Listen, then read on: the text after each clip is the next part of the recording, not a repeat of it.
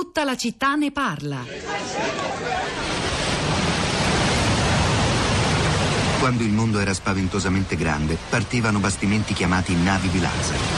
Erano carichi di italiani che cercavano un altro paese. Cantavano Italia del mio cuore, ma non sapevano cosa fosse l'Italia. Sottili stelle filanti tese sul mare finivano per strapparsi inesorabilmente tra le mani di chi restava a terra. Gli altri sulle navi si allontanavano sognando, come se all'arrivo li aspettasse un grande albero della cuccagna, un paese dove il denaro si raccoglieva a palate e a nessuno mancava il tempo per passeggiare su spiagge dorate. Tra le onde vincevano la paura sognando un'altra Italia al posto di quella che li aveva rifiutati. Sognavano perché non potevano fare altrimenti, in attesa di risvegliarsi bruscamente. Qualcuno convince una comunità di Veneti che la Nuova Guinea è il paradiso in terra. Bastano pochi discorsi inventati per abbandonare la miseria e imbarcarsi. Il biglietto è di sola andata e costa caro. In Nuova Guinea, uno dopo l'altro, cominciano a morire per la fame, le malattie e i serpenti. Fuggono in mare e una tempesta li travolge. Naufraghi e più poveri che mai toccano terra in Australia. Non li vogliono neppure lì. Ma oltre l'Australia c'è solo il mare.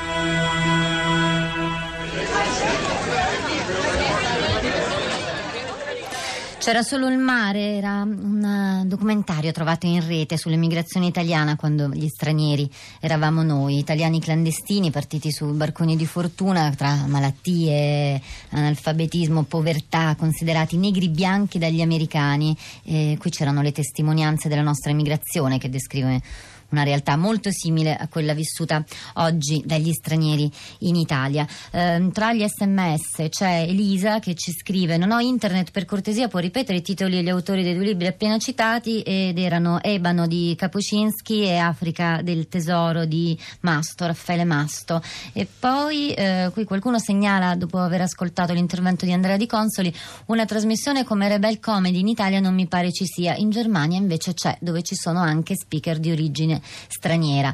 Eh, c'è un'altra speaker qui con noi, eh, mi ha raggiunto in studio Florinda, Pia- Florinda Fiamma per eh, raccontarci nella piazza cosa dicono gli ascoltatori. Buongiorno Florinda. Rosa, ciao, buongiorno, buongiorno alle ascoltatrici e agli ascoltatori. Eh, inizierei leggendovi una storia di immigrazione che è arrivata anche a noi sulla, sul profilo della città di Radio 3. C'è l'Arconta Graziano. Eh, negli anni 60 i miei genitori emigrarono in Australia con regolare permesso. Le foto di famiglia mostrano una nave in procinto di partire dal porto di Napoli. A suo tempo l'Italia era già un paese amministrativamente, parlando in linea, mentre molti paesi africani invece sono caratterizzati da un bassissimo tasso di alfabetizzazione, da dittature, assenze di diritti. Figuriamoci se è semplice ottenere un passaporto per emigrare. Vale a dire che se dovessimo poter sapere e conoscere di chi emigra, forse non esisterebbe questa emigrazione. Io credo che non sia un reato emigrare in un altro paese anche solo per ragioni economiche o climatiche, non importa. Dovrebbe essere, secondo me, un diritto dell'essere umano poter emigrare in cerca di condizioni migliori di vita. L'istituzione del reato di immigrazione è figlio della paura dell'altro, soprattutto quando le si è dominato per secoli. E poi un piccolo dibattito, quello tra Spartaco e Vigni. Spartaco scrive la domanda alla quale nessuno vuole rispondere è fino a quando le nostre strutture sociali oppure quante persone possono essere accolte in modo sostenibile dalla nostra società prima che il sistema crolli e allora in Africa o in Europa non farà differenza. E Vinni scrive, infatti, aiutiamoli a casa loro vuol dire non conoscere nulla, non aver voglia di prendere coscienza e meno ancora di immedesimarsi nelle situazioni, quali i fenomeni del land grabbing, dell'aridità di tutta la fascia centrale provocata dall'aumento della temperatura, delle monoculture, delle guerre, di sfruttamento umano e di risorse, dittature, carestie e fame da cui chi scappa cerca di sopravvivere. Aiutiamoli a casa loro vuol dire solo voltare lo sguardo. Chi adotta questo mantra non riesce a nascondere nemmeno il tentativo di nascondere il proprio menefreghismo. E poi eh, per conoscere l'Africa Rosa ci aiutano proprio anche i social network. Infatti vi vorrei segnalare alcuni profili Twitter da seguire per saperne di più, per approfondire. Eh, c'è Time for Africa, un'associazione, una onlus eh, che eh, dal 2005 si occupa dell'Africa, Medici con l'Africa, la rivista Nigrizia dal 1883, il mensile sull'Africa e il mondo nero e poi eh, CESVI, il, profu- il, profilo Twitter CESVI, un'organizzazione umanitaria indipendente che offri- opera in Africa ma non solo, anche in Asia, America Latina e Balcani e infine si può leggere anche Africa Review. C'è un sms Florinda che mh, uh, dice che non, non, abbiamo dato dati utili a inquadrare la situazione del, delle migrazioni dalle Afriche. Qualche dato, mh, citiamo spesso, uh, forse oggi non l'abbiamo fatto, qualche dato però ce l'avevo qui davanti. Uh, nei primi tre mesi del 2017 sono giunti via mare 24.515 migranti, di cui 11.000 nel mese di marzo. Ehm, eh, questi sono i dati di Frontex e del, del Viminale criminale, ma soprattutto il dato che volevo segnalare era quello sulle provenienze. Il 90% dei migranti arrivati in Italia, questo però è stato calcolato sul 2016, è partito dalla Libia, il 7% dall'Egitto. Nel 2016 le principali nazionalità dei migranti arrivati in Italia furono nigeriani, più di 37.000, ed eritrei, più di 20.000. Eh, ci sono con noi mh, due ascoltatori, per ora c'è Rossana che è la prima collegata. Buongiorno a lei Rossana. Buongiorno a lei, buongiorno a voi e agli ascoltatori. Da dove chiama Rossana? Rossana? Io chiamo dal comune di Tremezzina, che è un comune che ha aggregato piccoli comuni, il mio nello specifico è Lenno, in provincia di Como.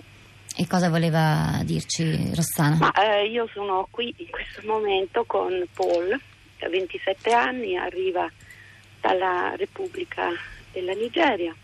Eh, sono due anni che attende, ha fatto una richiesta di asilo politico, attende una risposta solo una ventina di giorni fa, ha fatto un colloquio che dovrebbe essere decisivo, eh, sul quale io non so per quale motivo ho una, una sensazione non di felice esito. E, mh, mm, da un sette mesi io e Paul ci siamo conosciuti eh, in chiesa, in paese, abbiamo iniziato a parlare. Io sono una migrante come lui, sono una napoletana arrivata al nord per migliorare la mia vita, quindi forse questa cosa ci ha un po' accomunato. Da allora io gli insegno l'italiano, lui fa un corso in una scuola qui, ma io gli insegno un altro italiano, quello delle cose quotidiane. Ci vediamo tre, due o tre volte alla settimana. Eh, lui mi racconta il suo paese di cui non sapevo niente, ammetto di essere una asina mortale in fatto di geografia e di geopolitica, questo mi ha spinto a capire questo suo paese e lui cerca di capire il nostro attraverso mh, varie cose, le piante, i piatti, eh, i nomi dei cibi, delle materie prime. Mh, lui mi racconta le materie prime di cui erano fatti i suoi cibi e niente, questa è la nostra storia, piccola storia quotidiana. Eh, Rossana, eh, grazie per avercela raccontata. Tra l'altro la sua storia la userei per rispondere a un sms che ci è arrivato che ci domanda qual è il tipo di integrazione che proponete, quella delle banlieue parigine o quella delle carceri statunitensi? E noi rispondiamo quella di Rossana da Como. Eh, buongiorno anche Umberto, lei da dove chiama? Eh, buongiorno, chiamo da Udine. E cosa voleva raccontarci? Beh, eh, raccontare un po' questa esperienza che abbiamo sentito un anno fa, un anno e mezzo fa, alla Biblioteca dell'Africa, proprio perché a Udine... Ho letto prima il suo messaggio, sì, dove segnalava l'apertura, ci, ci racconti? Sì, a Udine da 10-15 anni ormai si sono insediati molti africani, circa 2500 africani, insomma ormai sono diciamo, persone che vivono e risiedono qui, ci sono già africani di seconda generazione, eccetera.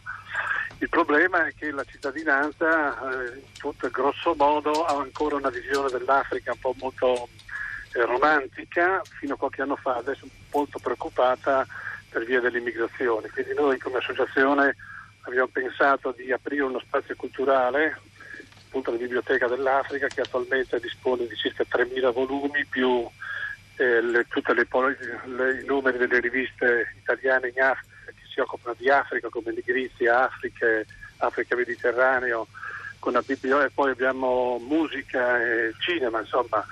E ogni anno facciamo sempre un, un, un percorso dedicato all'Africa. Abbiamo appena concluso otto incontri, uno alla settimana dedicato alle Afriche dell'Africa, proprio perché il continente è complesso, non è possibile pensare a un'Africa omogenea, unitaria, ma ha eh, come dire, 54 paesi con un sacco di culture, di lingue e quindi il nostro compito, la nostra missione è quella di offrire uno spazio e in qualche modo eh, avvicinare gli italiani al tema dell'Africa, quindi eh, a farli, a farli riflettere, conoscere un po' di più dell'Africa e degli africani. Eh, grazie Umberto, è un'esperienza interessante, grazie per avercela segnalata. Ce n'è un'altra di segnalazione, arriva con un sms mm, di, da parte di Francesca, dice segnalo che al PAC di Milano proprio in questi giorni una mostra racconta l'Africa. Francesca però è collegata con noi, quindi tra poco ce lo racconta. Prima però torniamo sui social network, Florinda. Abbiamo trovato proprio anche il, il tweet di PAC, ci aveva twittato sul, sull'arte. Uh, ancora per, per conoscere, per conoscere di più, Alessandro su Facebook ci segnala il sito worsintheworld.com sull'Africa, eh, c'è la segnalazione di eh, 29 stati con oltre 230 situazioni di conflitto e poi un, un gioco rosa, youdon'tknowafrica.com, un gioco che serve a migliorare le nostre conoscenze di geografia divertendosi e in pratica bisogna identificare stati e città su una mappa anonima, l'ho provato anch'io e ammetto che pensavo di conoscere meglio la, la mappa del, dell'Africa. Allora Francesca, sì. buongiorno anche a lei. Buongiorno, buongiorno. lei ci ha mandato il messaggio sì. sulla mostra al PAC di Milano, ci dica. Sì, sì, sì, è una mostra che racconta l'Africa, però appunto vista dal punto di vista degli artisti africani, quindi sono 33 artisti di tante generazioni diverse, perché davvero hanno diverse età e provengono da diversi paesi dell'Africa, in particolare la mostra si concentra sull'area subsahariana, ma davvero insomma, restituisce una visione che non è appunto quella la solita che ci viene raccontata. Non a caso la mostra si intitola Raccontare un mondo, perché effettivamente è difficile anche parlare di continente, di paesi, è proprio un mondo e lo si vede bene, lo, lo si capisce bene eh, dall'insieme delle opere, sono davvero dei mondi eh, diversi, degli artisti che usano tecniche molto diverse tra loro e che raccontano storie.